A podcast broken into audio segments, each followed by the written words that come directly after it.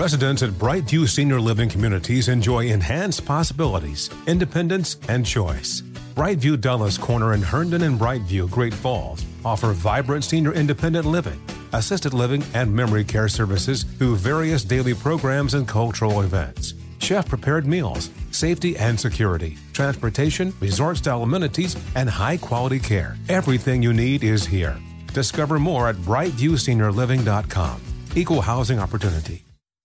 Are you ready to move your career forward? Make your comeback with Purdue Global and get college credit for your work, school life, or military experiences. With these credits, you may have already completed up to 75% of your undergraduate degree. You've worked hard to get where you are. It's time to get the recognition you deserve and earn a degree you'll be proud of, one that employers will trust and respect. When you take the next step in your life and career, make it count with Purdue Global, Purdue's online university for working adults. Start your comeback at purdueglobal.edu. Your getaway with Apple Vacations begins the moment you step on board one of our exclusive nonstop vacation flights. Escape the ordinary with packages starting at just $599. No layovers, just pure relaxation from takeoff to touchdown. Immerse yourself in the joy of travel with Apple Vacations. Your journey is as enchanting as the destination, so pack your bags and leave the rest to us. Visit applevacations.com or call your local travel advisor to book your vacation. Hi, everyone. It's Sophia, and welcome back to Work in Progress.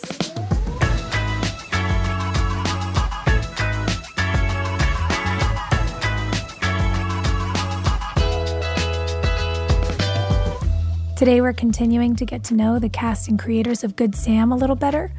I have met so many incredible people while working on this show, and if I could, I would introduce you to all of them. On this episode, I'm going to talk to two wonderful women. Katie Wech is a TV and film writer. You may have seen her work without even realizing if you've watched shows like The Republic of Sarah, Rizzoli and Isles, and Jane the Virgin. She's also the creator of Good Sam and a phenomenal creative force. And Jenny Snyder Urman is a writer herself, although more often credited these days as a powerhouse producer. She's produced shows like Gilmore Girls, Charmed, and 90210, won awards for the show she created and produced, Jane the Virgin, and she is also the executive producer of Good Sam. I am so looking forward to delving into their journey, their creative process, and their experience as women writing in media. Let's get to it.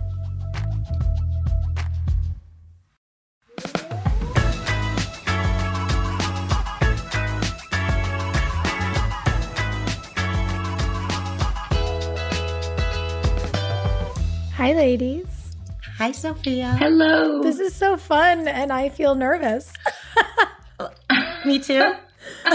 okay, great. I'm suddenly like, oh, I'm gonna, I'm gonna like interview my my bosses and my my friends, and what do we talk about? Oh God. I, I mean, I just want to know, make sure I'm well informed enough to keep up because you know, you know about everything. Oh, please.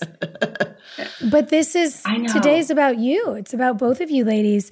Um, for our friends listening at home, I think you've all probably heard me say this many times over the last year, which really has been two years since we all set off on this journey together and then got postponed with the pandemic. But this working for the two of you is my favorite job that I've ever had on on the spectrum of every kind of feeling and experience and, and adventure and piece of dialogue and thing we're talking about and and so I think people who love shows so rarely get to really know the people who make them. And so that's all we're going to do today. I love that. Yeah. So, you know, it would be very easy for anybody to get on IMDb and look up either of you ladies and go, oh, okay, you know, the laundry list of the shows you've written on, worked on, the things you've created. I mean, Jane the Virgin literally changed the the TV landscape, Jenny, and and Katie, your experience on it. I want to dig into all of that. But I I always want to know how people became the people that they are, and especially you two as the leaders that you are. You set such a high bar for excellence, but you do it with such a tenderness that everyone feels excited to show up rather than like they're in trouble every day. It's like a real masterful thing you do. And so I kind of just want to know how you both became like this. How how you got to be these boss ladies with soul and and so I want to go all the way back to the beginning. You know, to know where you grew up and and what your experiences were like. So, who wants to go first? Tell me where you're from. Tell everyone at home where you came from. Um, I'm from Rye, New York, which is about 45 minutes outside mm-hmm. of um, Manhattan. And uh, that's where I'm from. And I, I spent my childhood just kind of trying to get closer and closer to Manhattan, I would say. It was a big part of my growing up. And I liked where I grew up, but I didn't love it. There was something about the where I grew up, I just didn't feel totally connected to everything. And I didn't really know how I fit in to my family, mm. to my environment, to my school, everything. And so I was always like kind of looking um, elsewhere, but not really planning for anything. I was just kind of, I just wanted to be near the city because it felt like it had so many more possibilities than what was right around me. Mm. So if I think about Jenny Urman at, you know, 10 or 12 even, what do you think you were lacking? Was it was it a, more of an ability to kind of touch the arts or creative expression or or was it a general feeling of stuck It's interesting i think you know um, i felt a little bit stuck i, I describe a, a, like when i got into the sort of 14 15 year old I, I always describe myself as a bad nerd so i would go out and get in a lot of trouble all all day and do things i wasn't supposed to and then i would go, come home at night and study so i had this like rebellious side, but I was always like keeping enough in check because I knew like eventually I was going to grow out of it and I wanted to like go to college and stuff. So you had the wherewithal to skip class, but then do your homework? Not only skip class, I mean, I, I think in ninth grade I wasn't allowed to go to classes. I was only allowed to come in for tests. Um, Jenny Urman. I know, and and so so I, so I would do that, and I'd hang out and stuff, and then I'd come home and I'd like memorize the glossary and stuff because I really had so many sort of conflicting parts and I couldn't quite, I wasn't like the kind of student that I, I was just loud and I had a lot of ideas and I could be really disruptive and I was not a good I was not good at playing by the rules back then so th- but I also really loved school so you know in 7th and 8th grade the reason I got into like theater and storytelling was because for 8th grade I wasn't allowed to go to um English classes or social studies classes. And instead, I had to like write a play and put it on for the school. And uh, it was uh, about the, the, trial of Sacco and Vanzetti, who are two Italian immigrants who were caught stealing a shoe and what it said about America. And I did just, I mean, I did not edit. Like the school came to see this, like, I, I pretty much just put on the trial. like I did not want to miss any turns in this in this saga. Um, and then like the lead prosecutor got sick, so I had to like jump in. and after this um this bizarre experience, I was just like, I love theater and I love like English and I love writing things. And then that was like the thing that I loved that always, you know, I'd always come back to, even when I was yeah. like getting in other kinds of trouble. Like that was, you know, if you asked like my theater teacher, you know, she would say like, oh, Jenny's a great student. But if you asked maybe like my physics teacher, she would have a different opinion. that is so funny. It's funny to hear you say that too, the the sort of immersion that happens as a kid when you realize theater is your thing. You know, that that was what changed my trajectory. It was starting to do theater that made me say, "No, nah, I'm not going to go to medical school. I thought I wanted to be a surgeon." But you mean you can bring books to life? I, I had this yeah. whole you know, sort mm of change of of heart and inspiration. And then I got to go home and tell my parents, you know, my immigrant family parents that I wasn't going to go to medical school. I was going to go to drama school. My parents were just like, "Oh fuck."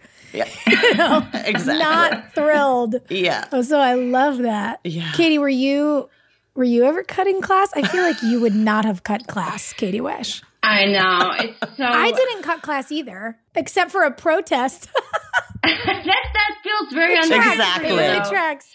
Eighth grade. I, I, mean, I just I think I was a really straight stick. I really think it's very great that Jenny like planned her rebellion in like an official like like that's just good time management. yeah, it's like that is really you knew she was going to be a good showrunner because she's like, I'm just going to like really wig out for the, the, like from 4 p.m. to 8 p.m. and then I'm going to really drill down on my science project. I just think it's so it's so perfect. But no, I was um I didn't really have any edges around me. I just was very sort of straight and studious.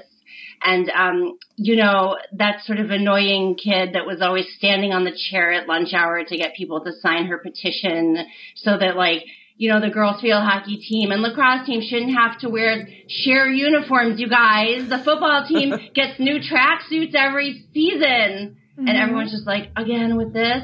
And like, for I a love long that time, girl. Yes. If, if, I mean, I have to say, like, if she walked by me now, I would be like, uh, but like, like I, for a long time, I didn't tell anybody this because it was so embarrassing, but I had a, um, column in the newspaper. I don't know if you know this, Jenny. No. And it, it's so, it's still mortifying, but I just, I have to say it. It's just, God wants people to know. I, it said, it was called Aware, which stood for Are We All Really Equal? Oh, amazing. Is, I mean, I yeah. love you so much. Not, I don't know if amazing is the right word. Yes. It was like, I was just like, you guys. Yeah, I was a real uh, freedom fighter for those lacrosse uniforms. Mm. Mm. and where and where was this? It was in Michigan. I grew up in Michigan, and I uh, I guess I was very studious, and I lived in books and um, my own righteousness, I suppose. And I think I it just came along at some point for me that realization of I don't know that it was I liked theater too, but I wasn't as it was more about like the moment of discovering that people write the stories that I spent so much of my mm. childhood immersed in, like that feeling of oh you you can do that, like you can be the one who makes the story on the TV show or whatever that is. That that was kind of a light bulb moment for me and, and a possibility that hadn't really existed before because you don't spend a lot of time talking about the entertainment industry if you're growing up in the Midwest, right, in the 80s. But then I started to think that might be a, a little bit obsessed with that idea of um, telling telling the stories started early for me. What do you hmm. think flipped that switch? you know, I wish I knew like the exact show or the exact moment, but I just know that there was a before and an after of realizing mm-hmm. that there was somebody like typing the words, that somebody was in charge of how that story happened. And I think before that, authors or writers, they, they, it was, it didn't seem like a person to me. It didn't seem like somebody I could be. Mm. And and something changed where all of a sudden it became in my mind possible to pursue that. And so then I, you know, I went to college and majored in English, but I I wanted to write stories that would be a thing that could get made. That was kind of as far as I could go in terms of articulating my plans. And then mm. at some point I found out that there was like a thing called film school and so then that seemed like a great plan for somebody like me because I liked school. I was good at school. I understood the identity of student.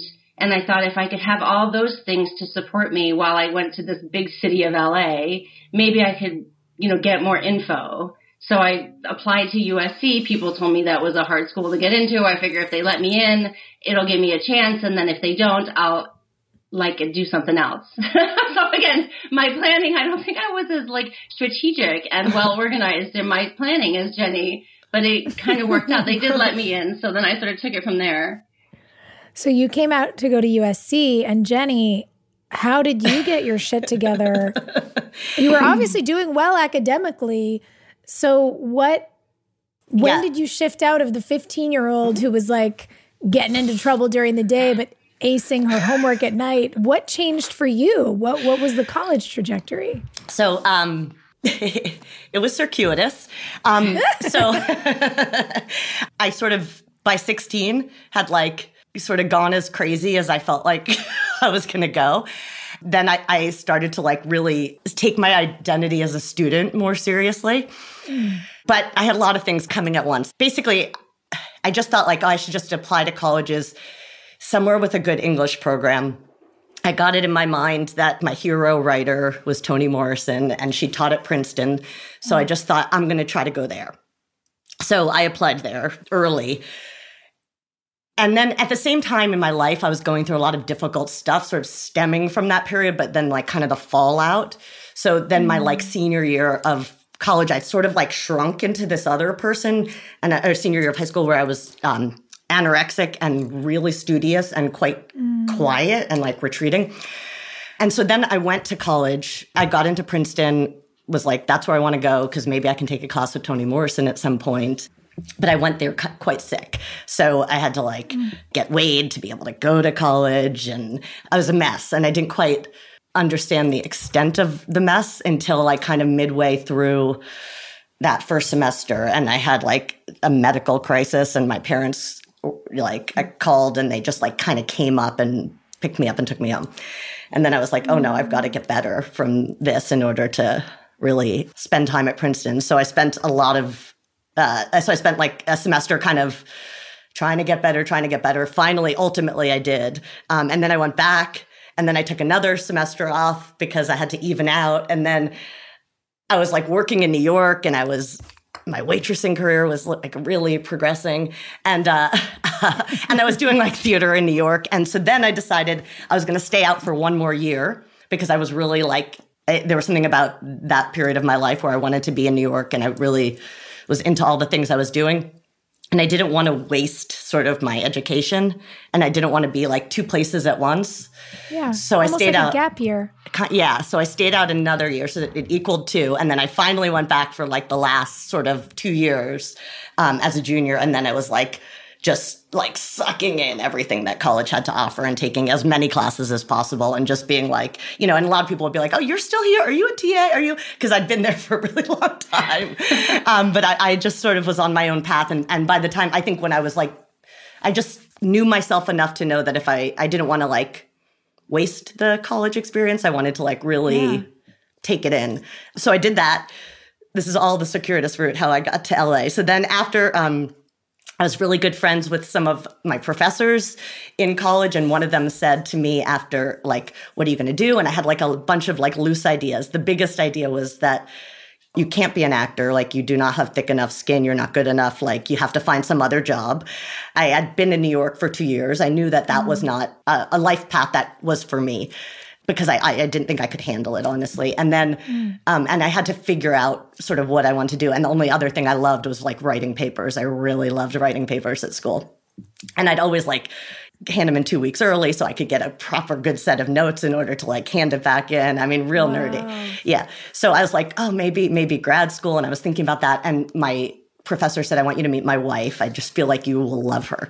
Um, and you know, I just want you to meet her. So I met her for like lunch at noon. And uh, the, the, lunch lasted till like 8 p.m. And I did really love her. Um, and her name was Eleanor Bergstein, and she wrote Dirty Dancing um, and was like, yes, and was like the first really just awesome radical feminist that I knew really well. And like she had been called baby up until she was 17, like, you know. And she was just like, come work with me for this year. And she had other people working with her. And, and really, I was like halfway between an assistant and a friend. And like a, she just like we would talk about ideas and try to like develop things together. And we would also go to lunch and I would also pick up her dry cleaning. And it was just like this like two years of like while I was trying to write plays in New York. Mm. And I really loved that job. And then another friend of mine like had just come back from giving uh, massages in the beach of Puerto Vallarta. And she came back and she was like, have you ever thought of writing for TV? And I was like, no, I'm, I'm here with Eleanor and we're like mostly theater. And she was like, I would love you to, to write TV with me. I think you'd really be good at it. And I was like, all right, let's try that. And so, um, she actually paid me to take a month off of work because she had more money than I did, take a month off, off of work with Eleanor and write specs um, wow. of, I know it was it was real bizarre. Um, write specs of different scripts that existed. So we did that for a month, and then we drove out to LA. We knew one person who read our scripts, and they were like you know a crazy range of scripts because we thought like you got to really show your range, not like look at one thing and show how you do it. So we'd do like a Law and Order and a Sex in the City, and everybody like just everything. Wow. Um, and through that process of writing together, we liked it enough and I liked it enough to be like, yeah, like why not? Let's move to LA for a year. Um, and we did. We moved to LA for a year, and I worked at Houston's oh, and waitressed. And I love uh, that place. and I was very disciplined. Like we, I'd get done with work and then go back to my friend's house, and we would write for like six hours every night. Jenny, yeah. I'm so struck by your self awareness and discipline at a young age. Like, as a kid who's being, you know, what you might say, like, quote unquote, bad or naughty, who then is like, I'm going to come home and I'm going to get really good grades and then who sort of swings so far in the other direction to prove herself that the proving becomes obsessive and yeah. then results in an eating disorder.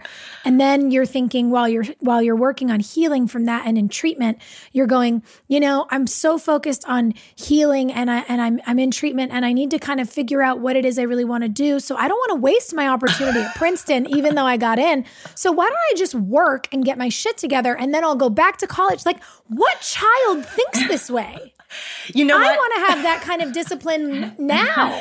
I mean, I hearing it back, I feel like uh, wow. I, I, I, you should have been my therapist for many years because you just sort of contextualized it all for me in a really it's incredible sort of bite-sized way in a way that I can. Um, you know, I didn't plan anything. I just sort of I always like would have my breakdowns. Yeah. With enough to like pull me back from the edges. I don't know what, but I never planned. I didn't have plans for any sure thing. I came to LA because like someone, you know, she's like, it would be a good idea. And I, I just felt like, yeah. that's great. Yeah, let's do that. And I'm, I, I, it seems so strange because now as an adult, I'm a much more like weigh the pros and cons. And I didn't have that as mm-hmm. much as a kid, but maybe it's because I trusted that I would like know the limit and be able to like pull myself back from things if it got to be someplace past the point of no return. I'm not sure. That's amazing. It's uh, like it, it, makes me think of that thing Glennon Doyle says, where you just have to do the next right thing. Mm-hmm. But I think for me, especially when I was young, I mean, I have the tendency now. It was much worse when I was younger of being such a people pleaser, of, of, of never wanting to be the problem. So, so I, I never wanted to be the one drawing the attention. I never wanted to get in the way. I, I always wanted everything to be fine. I wanted everybody to be happy. And so I, I don't know that I could have done that. I don't know that I would have seen it. I I think about the dumb shit I did in my 20s and like I did not see it. I was so far down the road of red flags and I was like, look at this parade. It's just for me. Like that's not what those are. You know, I I didn't see it. And so it's it's really cool to you know, to hear you talk about it in that way. I'm curious, did you guys get to LA kind of around the same time? Like, what year did you each move out? You moved with your friend for writing, and Katie, you moved out for college. Yeah, I graduated from USC in, um, I want to say 2002. Okay. Yeah. So, like, early 2000s, I got here, and it's so funny because if you look at USC now, it's such a different place. It was like a trailer, like one trailer, and some like confused writers ambling around, and now it's this like palace, this George Lucas. People were like, mm-hmm. George Lucas is building a thing. And it was like, because well, we don't have any paper in the copier. So that feels like, and now it's just mm-hmm. a whole different place. But it was, um, wow. It was a nice time to be there. I mean, the, the group of people that I went to school with are very inspiring. Some of them, Aaron Thomas, who runs the CBS show SWAT, is one of them. He was my, mm. um, like, sort of classmate and, so it was, it was a cool time to be there at school, even though I was still trying to find my way and didn't know that I'd be in TV. Like TV was not where I was aiming. And that time at mm. USC, it didn't have a huge TV. It wasn't so, it's weird now to say this, but in the beginning of my career, it wasn't like you could do both TV and movies yeah. and it was no problem. They were still very much separated.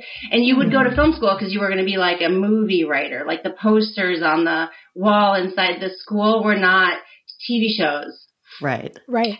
So I didn't really like think about that until I got toward the end of my time at school and realized that I really liked watching TV and those were the yeah. stories that were most interesting to me and the serialized, I think, nature of like being able to stay with a character and, and mm-hmm. live with them for a long time. So that's when I started to put my attention in that direction. But it was hard. It wasn't very easy to do. I think now when you go to school there, you actually choose a track or you sort of declare which is your main interest and then you can align yourself with professors and mentors like Jenny had that help you guide you and know what you're signing up for.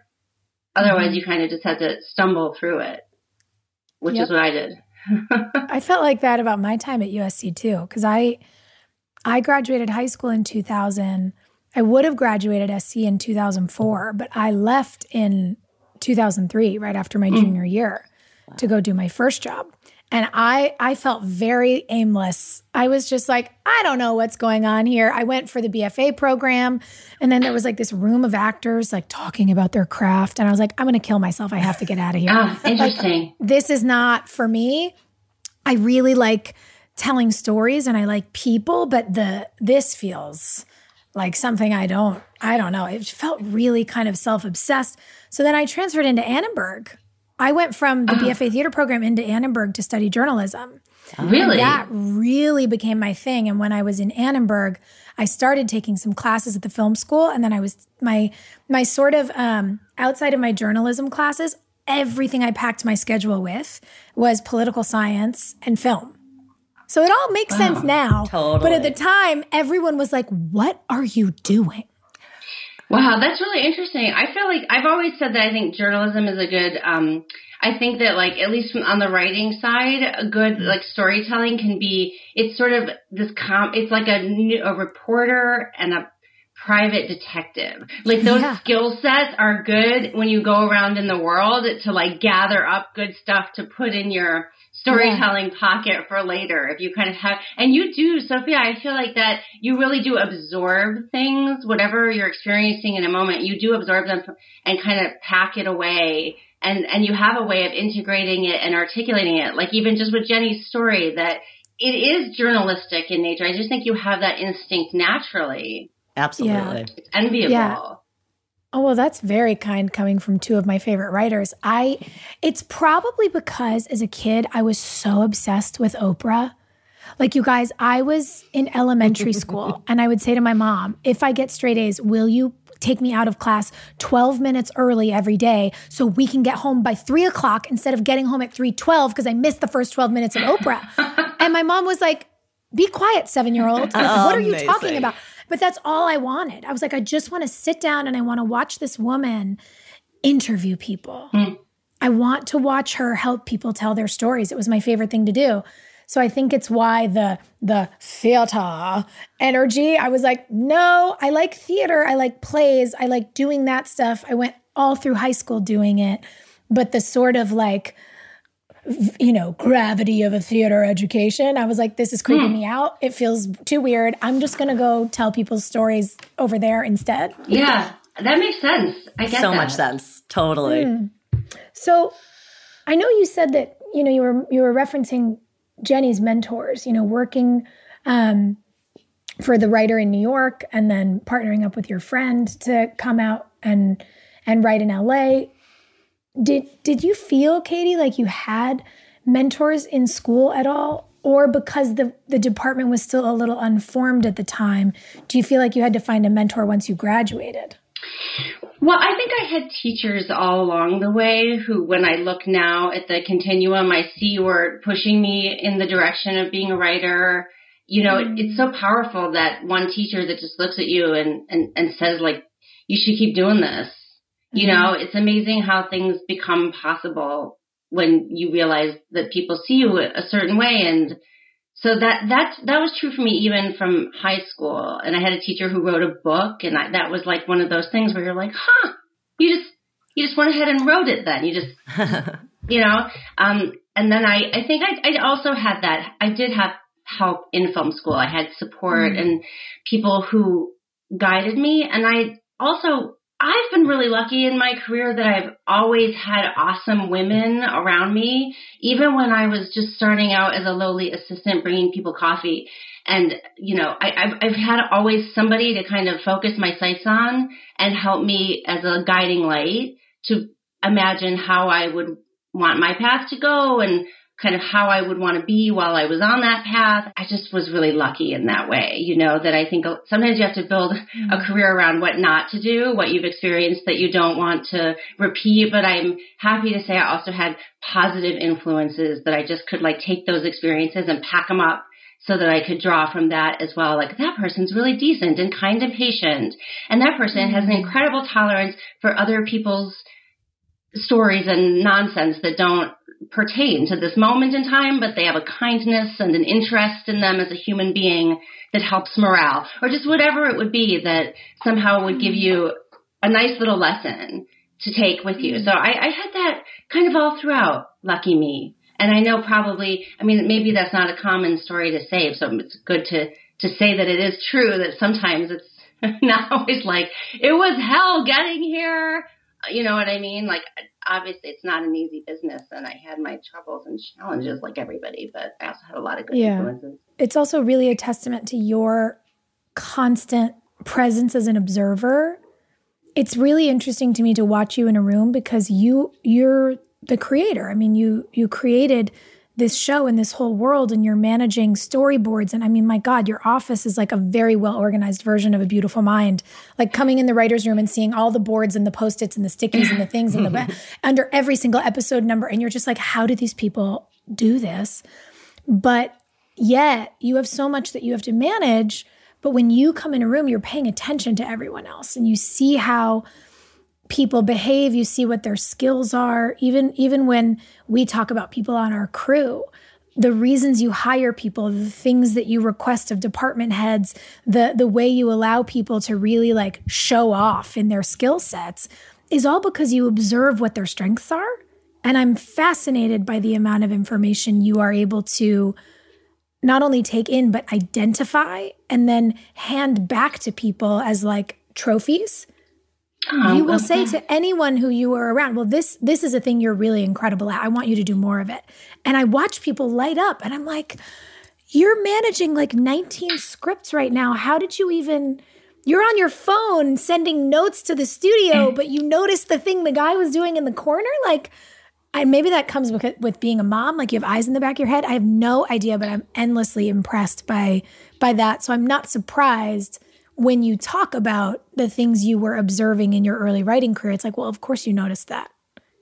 Oh man, thanks. I appreciate you saying that. I mean, I think it's, it probably is. I think being a parent does help you be a better producer. For me, anyway, it's true that you have to really be good at divided focus, like tasks mm-hmm. that require divided focus and prioritizing uh, like like urgency and level of need with regard to your attention. Uh, mm. Uh, and also, I think as a, a parent, I mean, I don't know, I can only speak for my kids, but they don't like, I don't get great results out of them when I'm like a real hard ass or something. You know what I mean? Maybe if I had like a really great experience, then that would be more of my management style. But I find with these humans that I'm, you know, doing my best with my husband Gabe to raise that, that, uh, a sort of loving and compassionate approach is more productive and feels better for everybody. So maybe that is yeah. part of just kind of flows into everything. Well, it feels better, I think, in general. It was so sweet. Uh, you know, we just did the the hospital room scenes for episode 107 in the in the timeline for everyone at home of when we're doing this recording. And we have these two lovely women guest starring in the episode and they talked about how it's the nicest set they've ever worked on I'm and sweet darling Jordan from Props said, "Oh, hands down." And he he just jumped right in and he said, "Hands down, it's the best set." And you know why? Because there's a group of incredible women who run it. So it's better for all of you, but just so you know, it's better for us guys too.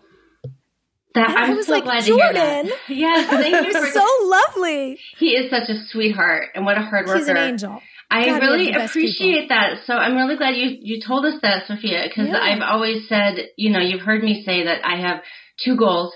They are to create a hit show on television and to make an environment where people say, what a great place to come to work every day. And both of those things are equally important to me. One is not a success without the other. So I really feel mm like, to me, that's the measure you know, of how we're doing. And, and so I, it, it, means so, so much to me. Uh, as much as somebody saying that they love to watch the show is that they love to work on our show. But also they've got a leading lady who knocks your socks off and sets that tone every day. We're only there on set for such a blink of an eye compared to those long hours and the time that you guys spend together uh, in that trench. I mean, I just think, don't think anybody understands how long the hours are that you work and what talk about focus.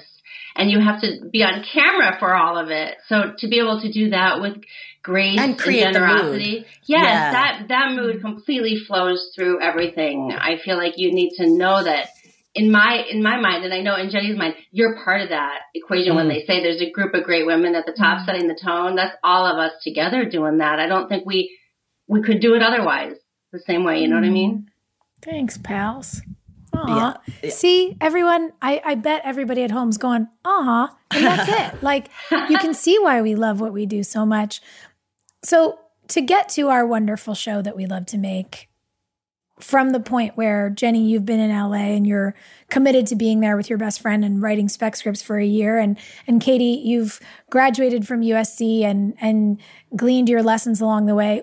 What happens next? Like, you know, Jenny, you wind up being named one of the 10 writers to watch by Variety. That's a really big deal. Katie, you're out like getting movies made. What what happens? How does it begin? Because I know there are people who love our industry who listen to this podcast and go, I just have no idea where I would even start. Yeah, you know, when I try to give people advice, I feel like there is a path that is, you know, get around writers' rooms. So, mm. you know, work as a PA, try to get to be a writer's assistant. Doesn't matter a PA, no matter where you are, because you're going to get around people and you're going to create a community of younger people who all want the same thing. And if you can do that, yeah. that's great. I, I personally, I just didn't, I don't know what it was about this moment in my life or a few moments, but I had no plan and I had no, um, I didn't really question it other than like, oh, I just got to write and make your scripts really good, which is not like me. I didn't say to myself, oh, give yourself two years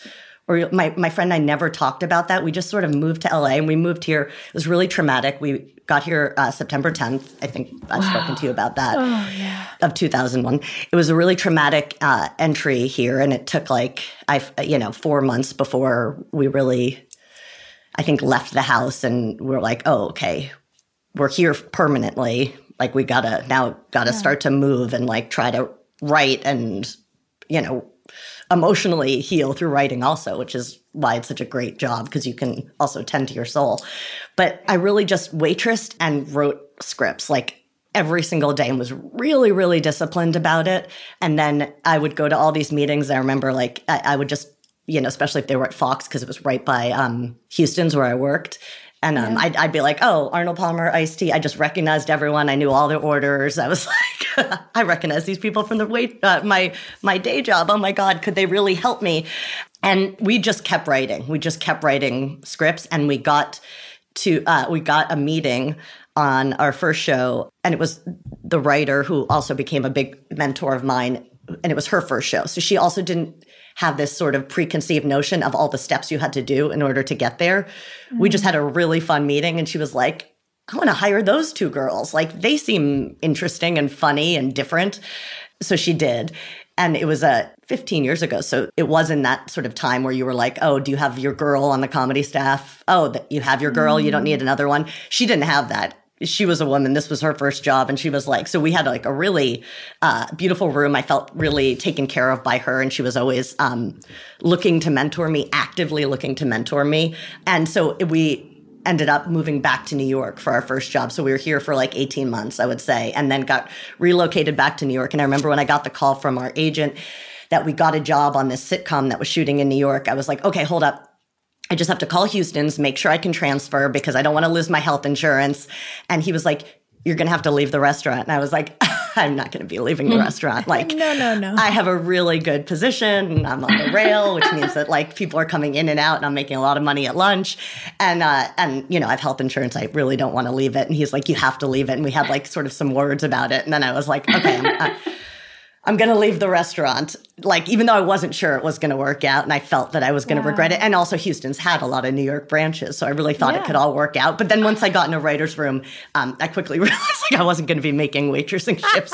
it's a really like long hour. The hours are really long and like all your energy yeah. is used. But I was like clearing everyone's dishes in the writer's room for a really long time because I was also like, oh my God, they get us lunch too. This is crazy. They'd be like, oh, you have to stay for dinner tonight. And I'd be like, too bad. But in my heart, I was like, darn, amazing. We get dinner. we get to sit around with these fun people. I have very little going on outside of this. This is great. But, you know, I tried to act like duly disappointed at the late hours. that is incredible.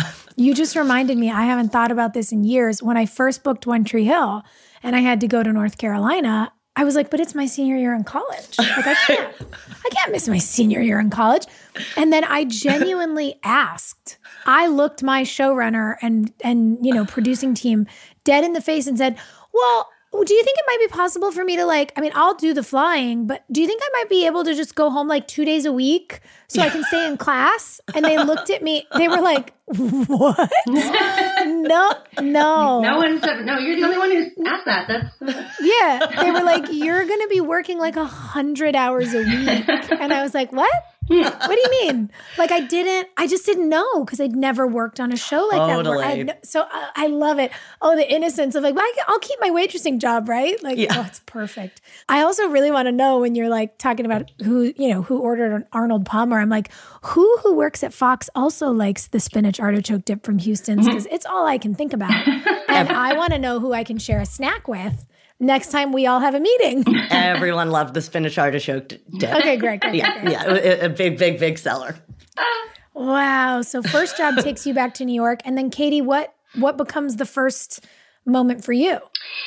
I graduated from film school, and then I had a sort of a period of time where I had a bunch of jobs that weren't in the entertainment business. I had a little trouble with my sort of first step on the ladder, and it was a rocky time for me because that my dad died and I was just like in my early 20s and mm. broke and my mom was sort of like at a point of her life where she now had to completely like recalibrate, you know, she's mm. only in her 50s or whatever and now she didn't have my dad so it was hard. I wasn't sure should I go home and help her back to Michigan or stay this very uncertain course. You know, it was a mm-hmm. so my my writing was not the most I wasn't the most productive I'd ever been at the very start and I was grateful finally to land a job as a writer's PA because it gave me structure and it made sense to me in a way that the movie business continues to not make sense. In other words, I, like I had a Disney, I wrote a Disney movie that got made. I don't think there's it's just that, that was the one that got made that day. There is really no merit or logic around why some movies go forward and some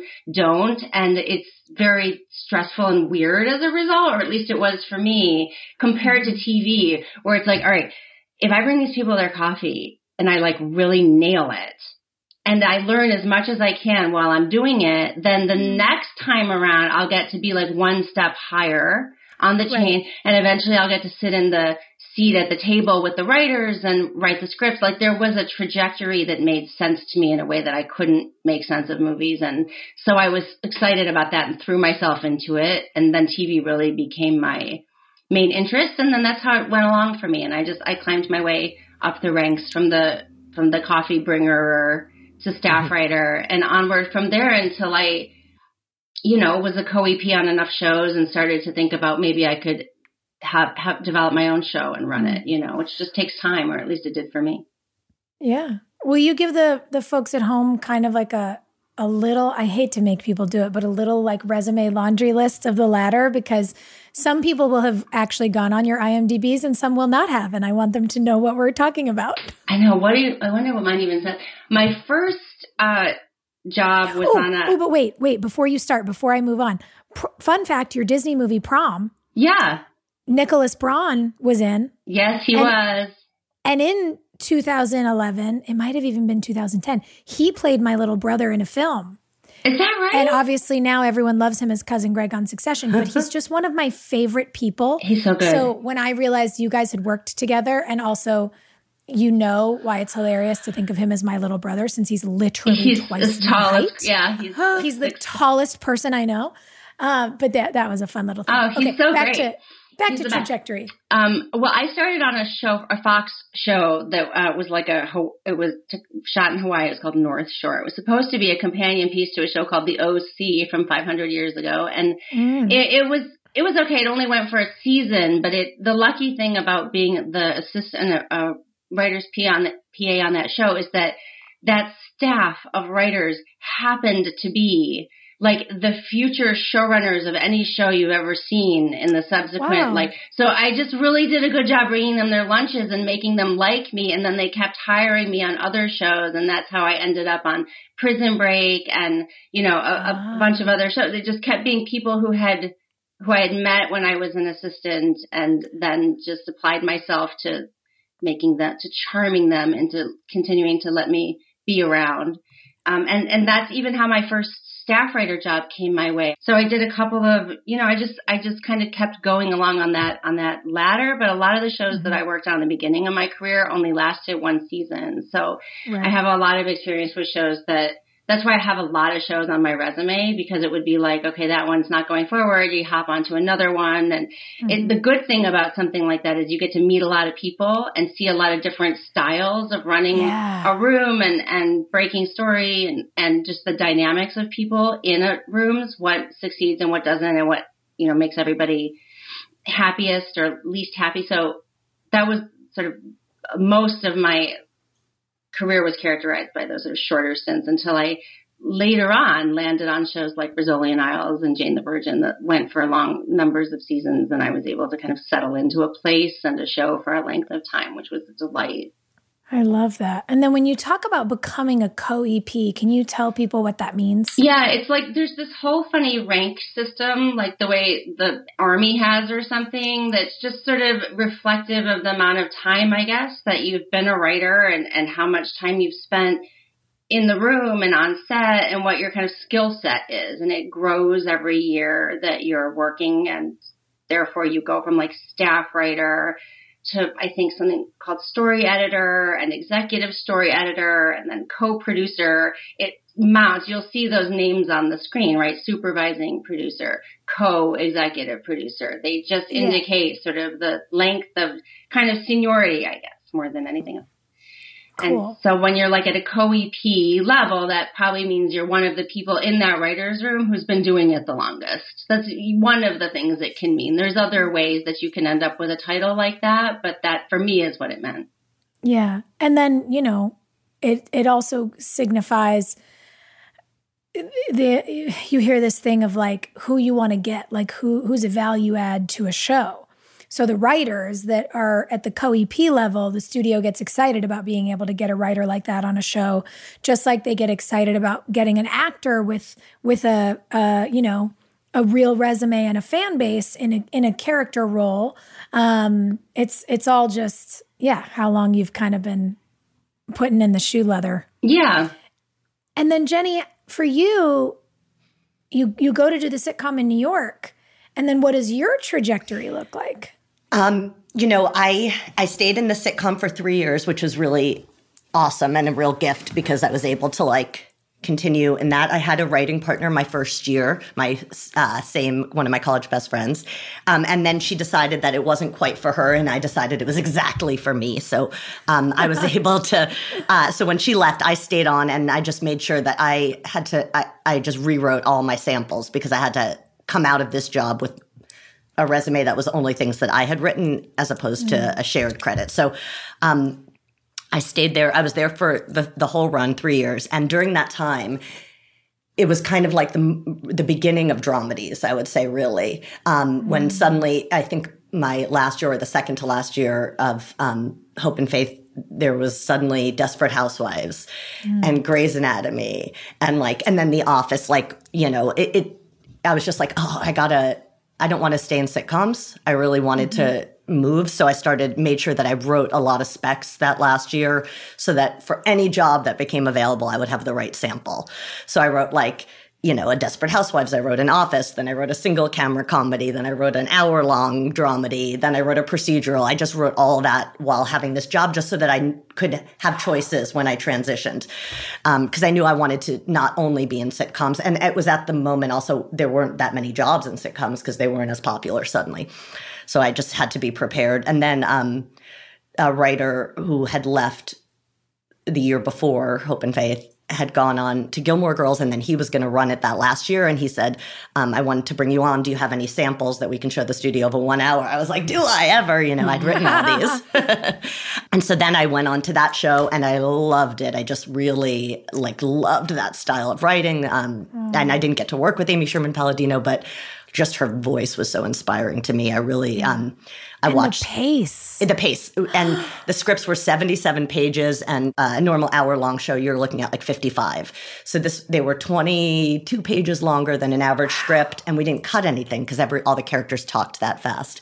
Um, and so I, I listened to six seasons of Gilmore Girls just with my eyes closed to get the rhythms of the characters and wow. to really understand the way, oh, they're starting a scene on this thing and you're going to then go through and then you're going to hit the plot over here and then you're going to bring up that not thing you thought was a non sequitur here and then you're going to close it off with the joke that you set off three lines down. I mean, I like studied it like math um, so that I could go in and really get that voice because I felt like it was so challenging but also so delightful if you can get into that sweet spot. Um, and that was a really like exciting creative time for me. And then after that, I went through a few jobs that didn't, uh, you know, like one year, two year, three year. I did Men in Trees, I did Lipstick Jungle, I did 90210. And then the studio had asked me to write a pilot. So I wrote a pilot that they shot and didn't go, but I was like, oh, this is fun.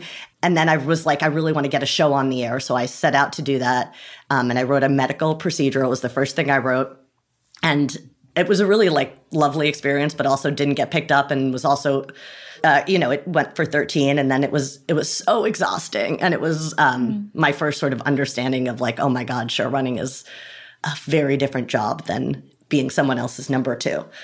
And it was a real like, holy shit moment for me. And then um, after that show got canceled, I just had to really think about what I wanted to do next. And Jane the Virgin came out of that at just this totally opposite direction. I wanted to write something totally different. And then from there, I've gotten to, uh, you know, lucky enough to have that show and then get to develop and help other people sort of get their shows on, which is like a great part of the job that I didn't anticipate doing, but I could not love more. So that's so cool. And then yeah. you guys, that's where this brilliant merger that's made my life so happy happened. So how did that what pixie dust got sprinkled around to put the two of you together? It's totally pixie dust. And his name, the pixie's name. And his name is Micah Schraft. Yeah, yeah, so I had worked on this is one of those things again where the longer you do it and the more people you know. Because for me, I had worked on a CW show that didn't last long, but I worked with someone who I loved in that writer's room named Micah Schraft, and he then found it. I think after, subsequent to that, he and Jenny started doing Jane together. Yeah. And it so happened that in the fourth season of Jane, they were looking for somebody, and Micah called me up and said, Is there any chance you'd be available? I think he said, I have a money making scheme for you, which is very on brand for him. How would you like to meet with Jenny for Jane? And it was so great because I worked for so long on shows that were in their first season. It was not a lot. I didn't have the experience so much of coming to work for a show that I was already a fan of. So I brought mm. all that same enthusiasm that Jenny's talking about that she felt joining Gilmore Girls. That's how I felt coming in to Jane and just to really, again, be like, people, there's somebody that makes this, this like awesome, wacky, wonderful thing. There's like, these are the people who make it. This is the woman that like it springs from her head, like out of Zeus's head. Five seasons of this show, I think, just he or she, and it's all our jobs to sort of like stand there and try to midwife it as as best we can. And I was so happy to get to do that. We had such fun together. So that was the beginning for me mm. that I was just like, hot damn, this is gonna be good. Yeah, and Micah Micah's just he's just one of these magical people and really magical writers.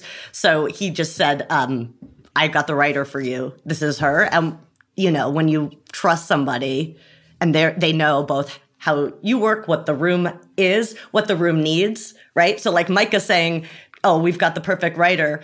I know he's not just telling me his friend, although they were friends. I knew he needs an excellent writer in this room too, because it makes everyone's life easier. So just like that trust. And that's why I think that what um, Katie said is so true about that, like ladder of like going from show to show. There's so much benefit to it because you, you learn what to do, you learn what not to do. And you also just meet people who, are going to be useful at different moments of your career. Mm. I feel like um, for that, Micah saying Katie's the perfect writer was like, she's clearly the perfect writer. And then I was like, oh my God, she's better than, and he's like, I told you. It was just like beautiful. And, and, um, I remember writers being like, whoa, she's come in and gotten it so quickly.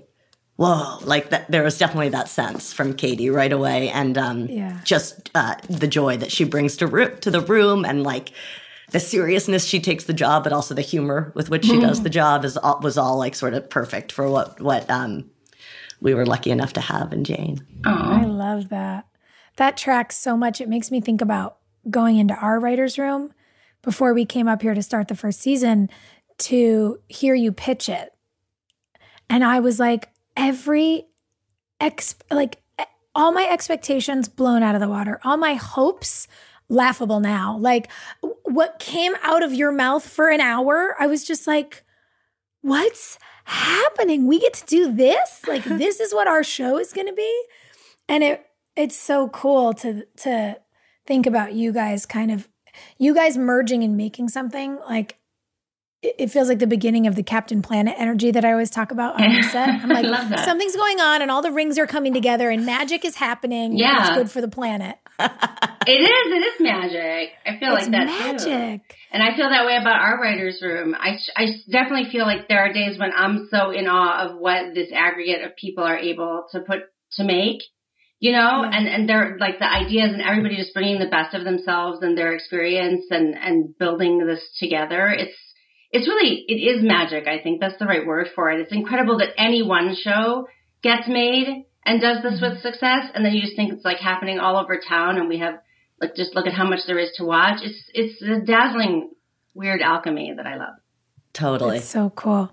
So when I think about some of the, you know, the stories that you guys have told, um, especially as you were climbing that ladder you've worked on shows that you know they center on women protagonists they they focus on female experiences and just like we were referencing with Jordan and props they make everybody happy i think sometimes when you tell a story people go ugh it's like you got to hit me with an issue you guys have managed to sort of move the spotlight to let people shine, but everybody has a good time watching these shows. What draws you to centering your female characters, but how do you also create these rich lives for all your characters, do you think?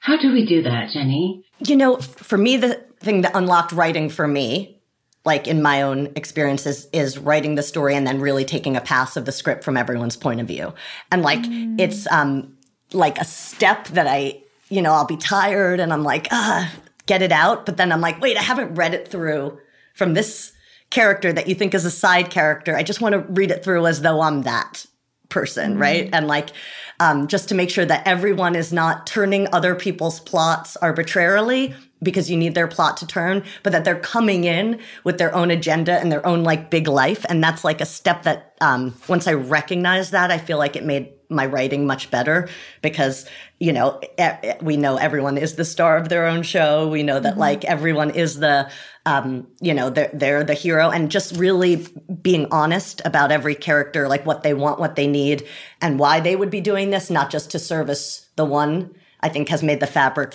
richer. And then I also give myself a rule that like no matter how much I love a line or a joke makes me laugh, I will always take it out if I feel like it's selling out the character in some way. Like if I feel mm. like it's not honest to what they would do or if I have to too, do too many mental gymnastics to rationalize something, I just take it out. And it's like sometimes it's painful because you're like, ah, oh, that's going to be funny no matter what. But if it's not going to be something that the character would say, I got to lose it. And so I just really hold myself to do those two things. And, you know, sometimes mm-hmm. you're more successful than other times. But if I do those, then for me, the script is as strong as I can make it at that moment. That's, That's awesome. very cool. And what do you think, Katie? What is it?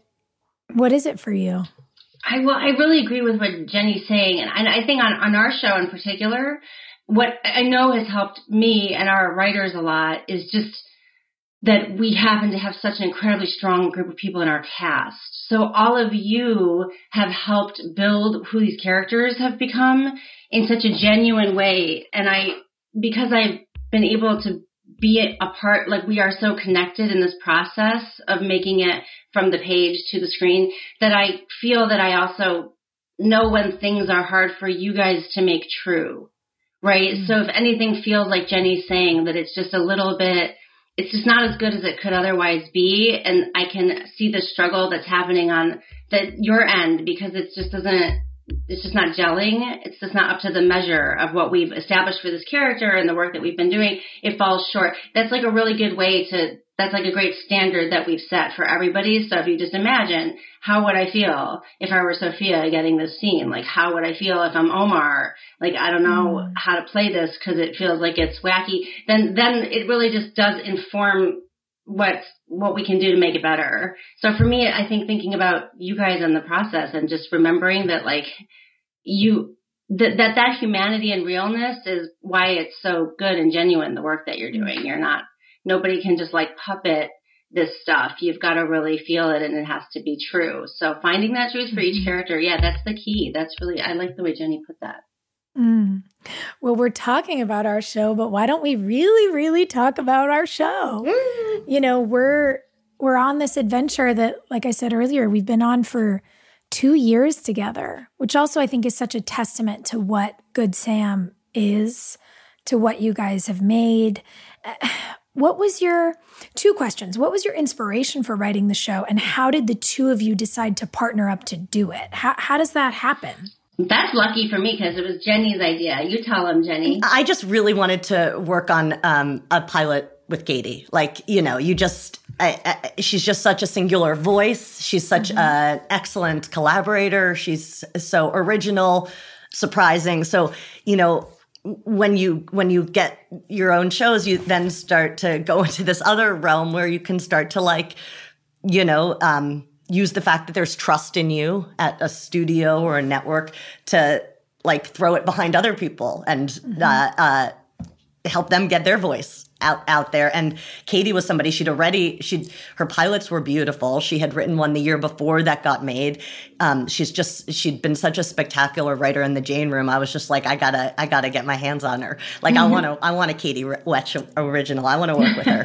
Um, so I just asked her out to dinner and like threw some um, just general ideas at her to see if anything um, sparked. Because you know ideas like they're they're nothing if it, if you're not they're not like if somebody doesn't attach and build yeah. and world. So, you know, I just threw out a couple things just wondering what she would connect to. And the father daughter dynamic in a hospital is one that Katie sparked to. And then from that, like, she said, let me think about it. And then, like, cut to Katie telling us about this show. And uh, me and Joanna Klein, my partner, just sitting there going, like, yeah, oh, whoa, oh my gosh, no, like just twisting and turning. And like she had it all worked out and she had all the characters and all the reasons and all the, it just, it was beautiful. So it was like one of those um, collaborations you just like hope that you'll be lucky enough to get to participate in. And then like so many people are great writers, but you know, show running is its own special skill. And Joanna and I have just said like a million times over the course of this year, like how lucky we are just to be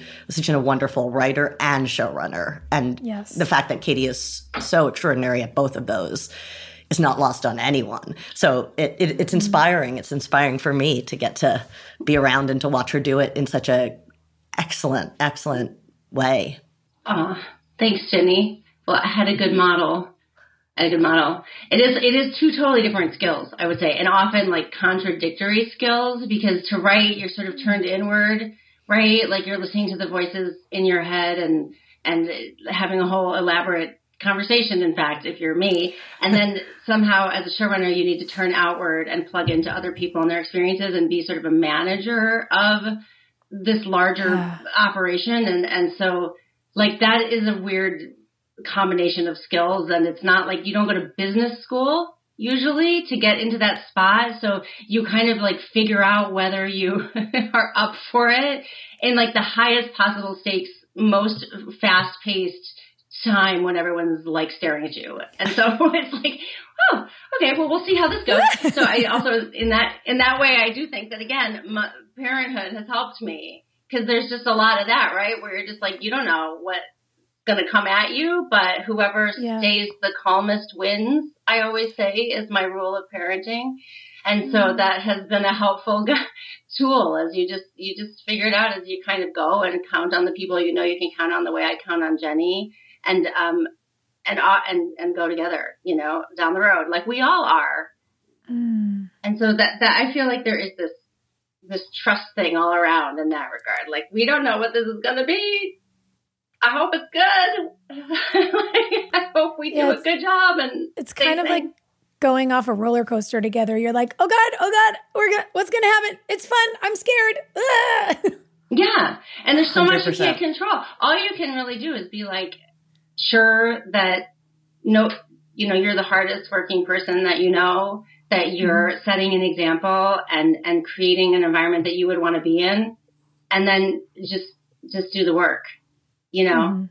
in the end i think that's like all of us that's just kind of where what it comes down to right? The rest you have to jettison in order to really be focused on that in a singular way. Yeah. How do you guys then and because you said it it's it's a crazy job. The hours are insane. It's it's like a runaway train. And it is evolving as we go. We we have episodes on the air, we have episodes in the can, we have episodes you're still writing to shoot as we're airing. How does your understanding both, you know, for you as a showrunner, for you as a producer, how how does the understanding of the show evolve in real time? Yeah, it does evolve in real time. I think that that there's like this balance between knowing what you want the show to be, what you think the show is and isn't, right? What well enough that you can help steer and direct people as you start to build it, and then also having the flexibility to be able to understand where we succeed most, what sorts mm-hmm. of stories and ideas maybe aren't as strong in in this particular iteration for us. You know, like we, the balance of things that we can manage and do well on this show is a question everybody has to ask themselves and answer on a show by show basis. Mm-hmm. So, so yeah, yeah, we do have, you have to be able to be flexible. I always, I say to the writers, like, there's a, re- that's part of the reason why we move as fast as we move so that we have time to double back if there is something we need to adjust or try to shore up in the name of, of what we discover along the way, like you're saying. Mm-hmm. So you just do the best you can. Sometimes it is like a little bit of a, you're sort of running to catch the train, but hopefully you can stay out enough ahead to be able to do the best job you can at that. I think that I describe it as like like holding a braid. You know, you've got all these pieces and they need to keep we you really can't drop one or you're gonna see it. And like you might end up with a pretty good braid, but there's still gonna be that like little bit of a yeah. loopy part. You know, so so you just kinda get better and better at holding all of those pieces together and then it sort of falls in, you know. Oh, I love that.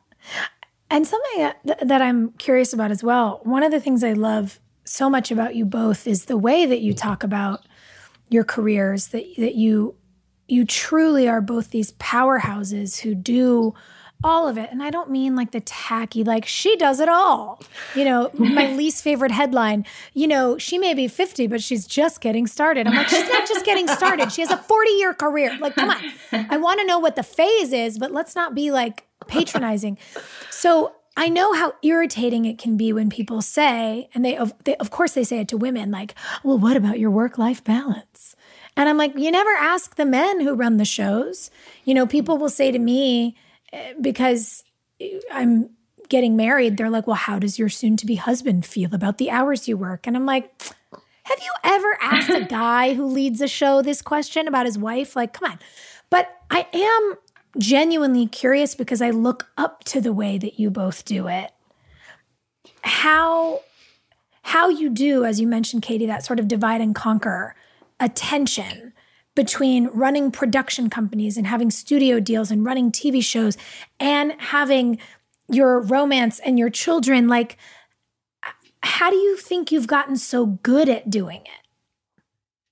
Oh my gosh. Yeah. I mean, like on any given day, I'd be like, you might want to ask the other members of my family how well they think. like, uh, I don't know. I don't know the answer because I really do think it's like we just do this one day at a time. Mm-hmm. And some days I don't feel at all that I am succeeding at that balance. And I sort of live in the anxiety of like somebody I'm, you know, letting down or some, way that I can't be as much as I want to be in some particular area. And so it's probably like just more the way that I'm wired that it's, it's like, uh, the, the challenge of sort of getting, not letting that, uh, eclipse all the things that are going well and to just kind of mm. keep doing the best you can on a one day at a time. But I, I wouldn't say that like I have a secret magic recipe for that balance. I used to say to people, you know, cause I feel like having, I've been pregnant a lot while I've been on staff and on set and just like breastfeeding and trying to figure out like what is how do you do that while you're like in a writer's room for 10 hours or whatever. I, I have said like I, I think that you can have it all that you want, mm-hmm. but you might not be able to have it all at the same time. Right? Like yeah. there might just be a, a way that you have to sort of start to understand what's possible in terms of timing and just resource allocation. Yeah. So I think that it makes sense for me now with my kids being a little bit older and all in school to be a person who has her own show. When I had little babies, I would not have been able to be the showrunner that I am right now because I just would not have, mm. I just wouldn't be that person. So for me, that timing works in my favor and I have an understanding of that now with the advantage of that perspective. So I might have been eager to have this, all this back then, but I don't think now that that would have been right. If that's any use yeah. to anyone. Yeah. That is, that's actually really reassuring and inspiring to hear because it reminds you that, you know, just in, in the same way that the planet has tides, that that you have tidal moments in your life. And it's like this is a high tide moment where I have very little sand for other things. This is a low tide moment. Look how big my beach is. I can go do all this yeah. stuff. Like th- things do have to shift in uh in the in the sort of amount they take up because all you have is 100%. Yeah. But if you're willing to take different percentages through the stages of your life, you can experience all the things that you want to experience. I like that.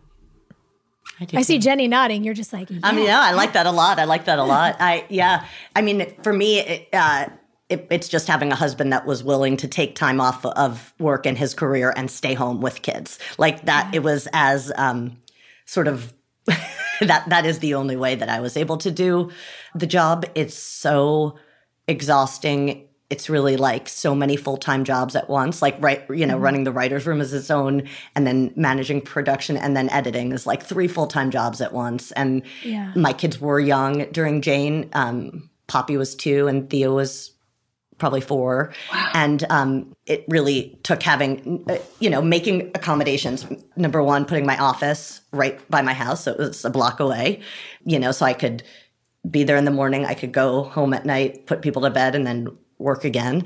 And it was really having my husband willing to take off and, and do that. And then to me, then everything becomes essential. So for me, work and family were essential. I, I really love all of my friends and they're going to be my friends for life, but I knew I wasn't going to see them that much over five yeah. years and I didn't like, but like I'm just as close now, but I just, you know, I didn't have time to go out to dinner or to like do things like that because that would be time away then from the kids who needed time mm-hmm. in general or i would let them sleep with me at night because i could feel that they were needing more you know like you're more flexible in those areas and then i just really tried to take the positive. I mean, it's hard. You feel guilt all the time. You feel pulls and pushes, but I really I would try to balance the complaining about like I'm tired, I have so much work to do with also mm. letting them know that but God, I'm so lucky I get to do this work because it's a job in the arts and I've been working towards this my whole life and I really hope yeah. that when you're older you find something that that you're this passionate about too. Yeah. So that yeah. that was an important thing to thread into the family life that they knew it wasn't like I had to work but that it was also because it is my meditation like writing when i'm by myself is my like self-care you know that's yeah. how i self-soothe that's how i do you know so really just understanding there's hard moments and that there are moments where you're like oh nothing can exist today but my kids because they yeah. they need that right now and if i have to stay up all night when they go to bed and deal with the show stuff i will and then also being like okay you know, uh, I am so lucky that my husband drives them to school and picks them up. Like, wow, what a privilege.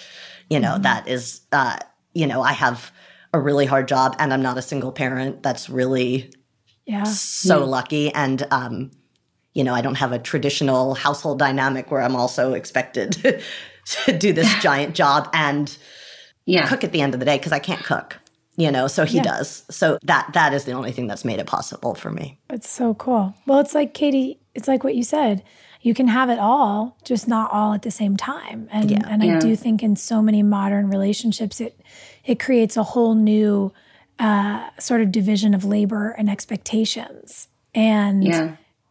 i i've actually loved finding that you know in in my life in my in my modern in my modern love yeah. well, yeah, because you have to talk realistically about what is going on, what are our goals here? Mm-hmm. What what are we willing to sacrifice in the name of those goals? Will like if this show like is our thing that we're doing right now, are we mutually invested in its mm-hmm. thriving and the what the compromises are going to equal, right? Like those are conversations that you want to have as early on as possible so that you're not like in the middle of the storm and then, you know, your partner that you're so reliant on for that balance is like feeling super that the balance is uneven or that they're not uh, you know participating in that dynamic in a fair way. So that's like just about communication right? Like so much stuff just comes down to being honest about that and what are our mm-hmm. limitations and expectations of each other and yeah. like that's just the kind of talk about a work in progress. I mean i think that's that's true in, in probably any marriage really but i think when you're in, in some kind of like really demanding circumstances that are really unusual or unprecedented for that marriage, it's important to talk a little bit about it. It's yeah, like, for sure. How are we going to do this? It's a family affair show running. It really is. Yeah. Like, everyone's affected. Yeah. yeah. I mean, that's how I feel show acting. Yes, I can't for even sure. imagine what you, you know, when you, the way that you guys have to do all this. And then it makes me think about, you know, the larger scope of both of your careers. You know, Jenny, you've got a big studio deal. You're like, you're producing so many things. Katie, likewise, you are creating so many shows. You've written so many scripts. How do you guys think about as we talk about, you know, spinning all these plates, balancing on one foot? How do you think about what's next or what else you feel that artistic craving to do while we're doing this? How does that part work? Oh my gosh. I mean, yeah, for me right now, it's like episode by episode inside of this one show and this mm-hmm. world in, in our, in my life. Um, more than other times when I've felt like I'm looking for the next thing. You know, right. I think that, and, and I think it, it has to do both with like an idea when it's those times that you're looking for the next thing or what else you're developing. It's the idea itself. And for me, also the mm-hmm. people that you're working with to go back to where we started, you know, that more and more I'm, I realize that I can do my best work with the best people that I know. And so how can those things all happen together so that it can be like the, cause it's always a hard job, right? So how, how can we make it like set ourselves up with the best circumstances up at the top of it to make, make it the most rewarding and worthwhile to do? So those are the things that I look for when I'm starting to like strike out on another project. Mm. And Jenny, how do you do this? How are you managing all these shows and projects and things? How does how does it? I don't know. How does I it just, all fit together? I love switching and I love thinking about new things. Like I just love brainstorming. I really do, and I love story. Like I just have a real love of story. So, you know, it's it's so exciting getting to go. Oh, we're thinking about this now, and then now I'm thinking about this, and oh, okay, now I have to clear out time and get into like I I. There's just something to me that is very um that it's like so exciting. Um, and I love I love writers. I love talking to them about ideas. I love pitching together. I just really get lit up by that whole experience. Um, and then I kind of know if it's something that I have to write, if it's like I just can't imagine not writing it or someone else writing it, if I would be like mm. jealous. And if I'm not jealous, then I feel like I can be a good helper, but somebody else's voice is like the one that needs to be out there kind of creating it. And if I'm like, I can't, I, I like, I, I can feel that kind of, it's like bursting to come out, then I, I have to write it. And that's sort of how I divide. And then same with listening to ideas. If you're like, oh my gosh, if I love that so much, you know, you have to kind of separate. I love that so much. And I can do a good job with it or i love that so much am i the best person to do that sometimes you have to mm. say no someone else is um, or you have to check yourself. Oh, like, am I just wanting that because it seems like a big splashy idea and I feel like I'm going to feel like I missed out if somebody else gets it? Like, you have to, it has to, yeah. I think, come from like a real artistic yeah. inspiration because you'll never, it's so much time. There's always so much time. And so you don't want to do anything as like a reflex against somebody else. Because if somebody, like, you know, oh, well, I'd be, you know, it's, let somebody else then have it and give it all their passion. But it's passion. It's like you're writing, so it's like you're, you know, I gotta want to like stay up like the time when the whole family's in bed, and it's like I get to go to my office. Yeah, I feel like a witch, you know, like I got like, yeah, I'm just like I, it's candles. I've got my like, you know, a hoodie on and like no one's talking to me. And like, I, that is like magic time for me. Oh, I um, love that. Yeah. And it's, I feel always, always so lucky that like, to, I think all of us, I'm sure, do just like that we get to make our living in the arts and we get to do something that we like Yeah. the dream. Like it, you know, it was at some point for all of us a dream that like Yeah. had did not have a clear path. You know, it's not mm-hmm. like if you. It's very hard, but if you go to med school, chances are you're going to become a doctor, right? If you go to film school, there's no. You- It, the chances are that you become a working writer are probably Yeah. just as slim, Slim. as if you Very slim. didn't. Mm-hmm. So like Yeah. you got to have the fire. I used to talk about that when I graduated from USC. Like, there'd be these like, oh, so and so is moving back to Ohio parties. like, like of the people that were like, I'm not screw this. This isn't pot. And I was like, I'm not going those. I'm not. I'm not. I gotta like really just focus in on like the. I have to live in the inevitability of my desired outcome to be a professional writer, and I can't like let in that kind of thinking that's like, or you could just give up and go. Like, I really needed to change the way that I my you just have to be careful what you think about. Yeah. And I think that like then you are so lucky and it happens and you're so excited. And yet I don't know if it's just like a human nature thing that we have we can tend to turn anything in our given moment into this like narrative of you know persecution and conspiracy against us. And even like a some very highly paid Hollywood writer could be sitting in a room talking about how hard their life is. And it's like okay I mean just alt pitch. You're living the dream a lot of people would love to be sitting in that chair. You have a very nice house. Like there's just like a way to look at things and think about things. And that, that I think is like, uh, an ongoing practice that I've learned a lot from Jenny in that way that I think that she has like a sort of irrepressible, uh, instinct to go to the positive place and, and dwell in solutions and see the upside of stuff. And if, if you can really cultivate the discipline to be an optimist and be positive, even when people are like, you're take when you're taking fire, you know, then I think maybe you you can run a show. Katie told me I was an optimist. I had no idea. She was like, "No kidding, is that true?" Like, You're like person I know. Like if somebody was like, "Jenny, I'm so sorry, but you have nose cancer," she would be like, "You know, what a great time in the world it is to get nose cancer. It's the best. Medicine has never been more evolved. It's, you know, we're in the best city in the world for like nose specialists abound. Like she would just find for you this way of looking at things that you just are uh, in awe of, and I, I feel that it is I didn't know uh, a that. part of her success. Although she's it's so amazing. instinctive for you, you don't even know you're doing it. For me, it's a daily active practice to not be like a miserable bastard. Uh, I find that hard to believe. Well, some days I get it's easier than others, but that's just how it goes, right? Don't mind me. I'm just literally taking notes on the things that you're both saying because you're perfect. I love this. I love it. I wonder, you know, from these these seats which are pretty high on the ladder that that you sit in that you've worked your way up up to. I feel at this point in my career from, you know, my seat that I've worked my way up to that we're making something that's really special. And we said it earlier, it's it's grounded in female leadership, but it's for everyone and everyone watches it and feels good and kind of goes, "Wow, this feels different. I wonder what it is." And we're all sitting here in our in our little witch hats going, "Wahaha." Uh, but I I I wonder about when you look back and you see the way that women didn't always get to be portrayed on TV. I think about that a lot from my early career even when when you look forward from from this to where we'll take this show and and where you want to go with other things are are there things you're conscientiously considering or consciously thinking about in terms of ways that you hope we as women get to be not only portrayed on camera but but in leadership roles and treated behind the camera?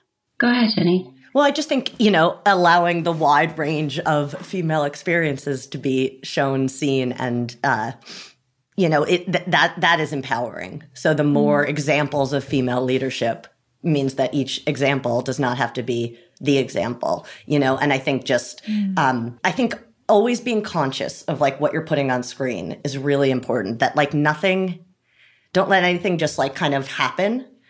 And I really like to like everything's a choice because I think you, then those are the things that you don't notice, but suddenly you're looking around and you're realizing, oh, the makeup of the extras is not this one thing. It's this other thing, or this is the environment that we're putting in, or this person is looking to this other person with respect. Like you're always kind of modeling things, I think, mm. in TV. And by not letting anything just be just happen, you can make sure that the image that you're putting on, because you, you know, you can only you have your small corner of the room uh, uh, the, of the world in which you can exert what kind of you believe and what influence you have and what's important to you and just like making sure that everything is a choice on a show mm-hmm. i think is really um, the thing i try to just constantly mm. uh, remind myself and, and makes me feel like the work that we do is also important beyond the words that they say but like what are people seeing and what are we modeling and and putting out in the world in terms of like how we want the world to be? I mean i think that we we really just the more specific and like um the more detail and specificity each character has the better the storytelling is in general and also i think the more impact it can have in this larger question right of like what kind of female stories can we tell? What kind of stories in general can we tell? And what can we what are we just sort of saying in the world normal can be right? That mm-hmm. um, that there's something very subversive to just writing very fully formed, complex characters who are all the things, right? Mm. And and I I learned that on and Isles for the first time. That like Sasha Alexander pointed out to me that it was like really outrageous to have this show with these two female leads who are excellent at their jobs and friends, and that's it not mm-hmm. not trying to steal each other's man, not trying to take each other down, not having some kind just yeah. that that was really so outrageous and audacious for seven seasons of a television show to just have these two this woman is a really good medical examiner and this woman's a really good detective and they're gonna just like help each other solve mm-hmm. crimes. And and from her point of view, she felt like that was her like a you know we were contribute contributing to a conversation about what can be possible in terms of how we understand the way women relate to each other professionally and mm. personally, and how that can be dramatic and compelling without going to maybe some more stereotypical places that might have been more familiar terrain in the past. And so that that was like an eye opening thing for me. That how, why that was a meaningful character for her to play and why it was important for her. And I really saw that as an opportunity then and writing that character and those stories I took like a lot of I felt like a responsibility to carry that banner and to keep doing that with every character. With every yeah. character in every story, like Jenny's saying, those choices they resonate in a larger way. Mm. I love that so much. I just love the way that you guys answer questions. They're always unexpected and far more inspiring than anyone who's an- who I've heard answer them before. It's been deeply inspiring to hang with you both, which is wild because I'm always inspired when I hang with you both. And I'm still just learning so much from you both, including about your stories today, which is my favorite. Um, I'm wondering, you know, industry future aside, the representation of women aside, all the stuff we've been talking about that's coming down down the pike. I really wonder just personally for each of you when you look forward from this vantage point, what what feels like your work in progress right now? What's what's that that lies ahead? You know, I've, I've got kids moving towards middle school. Mm-hmm. So that is really the, for me, like just remembering middle school, understanding like some of my own things that were hard and, and difficult. Mm-hmm. It's like, it, um, it's bringing up a lot and it's just i have i feel that i have to learn how to parent in this moment these kids in this pandemic go like it, to me that that's the biggest work in progress in, of my life how to how to really help guide without hovering how to instill self-esteem while honoring anxieties and insecurities like just all of that that i think um you know when i look back and and the, so many of the things that I struggle with and still try to uh, work on for myself today are so rooted in the sort of adolescent experience. I, I'm like looking at it again through the lens of a parent is very mm-hmm. um, uh, daunting and inspiring, and and feels like really something that um, I'm I'm going to have to be flexible about and patient with, uh, both for the kids and with myself. Mm. I agree with all that. I hear all that. Yeah, I think I, I tell myself like this moment right now of life is about like I just keep thinking if I just I hope I can keep doing this longer because I mm-hmm. I don't feel that it will ever get easier, you know, but I think I will benefit from doing it more. It's just one of those things. And I by which I mean like both running this show and being a writer and being in this family and being a partner to my husband, like all of it feels like, gosh, you just really learn it on the job. It's all on the job training. And so I just want to mm. keep at it because I'm just trying to like really synthesize these experiences. And then when I come back around to the spend one more time, I'll benefit from that and be maybe just a little farther, you know, along in terms of how I can show up for people and how I can handle things and say, oh, I know, I remember this is like that thing where, you know, it's kind of like, uh, you just have that own recognition of yourself in a different moment in time, but having a similar experience and having that, mm-hmm. seeing that as an opportunity to do a little better or just at least have a little more insight. So yeah, just for me, I'm just trying to like evolve as fast as I can. Casual. yeah, I'm just, I'm just, just trying to like, you know, just evolution. Maybe we could, yeah. you know, kind of on a deadline, just ever so slightly faster. Mm-hmm. I think about that sometimes when I look at Charlize Theron. I'm like, whatever brand of neo human she is, I would like to be that. I would like some of that DNA. How does it work? Yeah. Like, how um, do some people just seem like they get more info you have in the packet at the no, start? Sophia. I mean, Katie, you. Yeah, oh, Sophia has it. You have yeah, it. Sophia, come on. Come, on. the most evolved person that I know. You just know so much about so much. It's, it's incredible. And you're so thoughtful about so many things and the way that you look at things and the questions that you ask, I find that so inspiring on the day to day. Just like all the things that you know and all the ways that you deeply engage with things. You know, I know a lot of people who know a little bit about a lot. I don't know many people who know a lot about a yeah. lot, and you're one of them. Um, and it's really inspiring. Like, I want more of that. oh my God. Thanks, guys. Just so you know, I'm usually walking around going, What am I doing? What is going on? That's probably the reason I ask so many questions because I don't feel like I know. Um, yeah, I don't know. Maybe it's the whole reason I started this show. I was like, I just want to ask people stuff. So here we are. Thank you so much for coming on today. I just really love and admire the both of you. And I, I pinch myself every single day that I get to go to work and, and work for human beings like you. It's incredible. Me too. Same. Yes. Yeah. Thank you, Sophia. Thank you.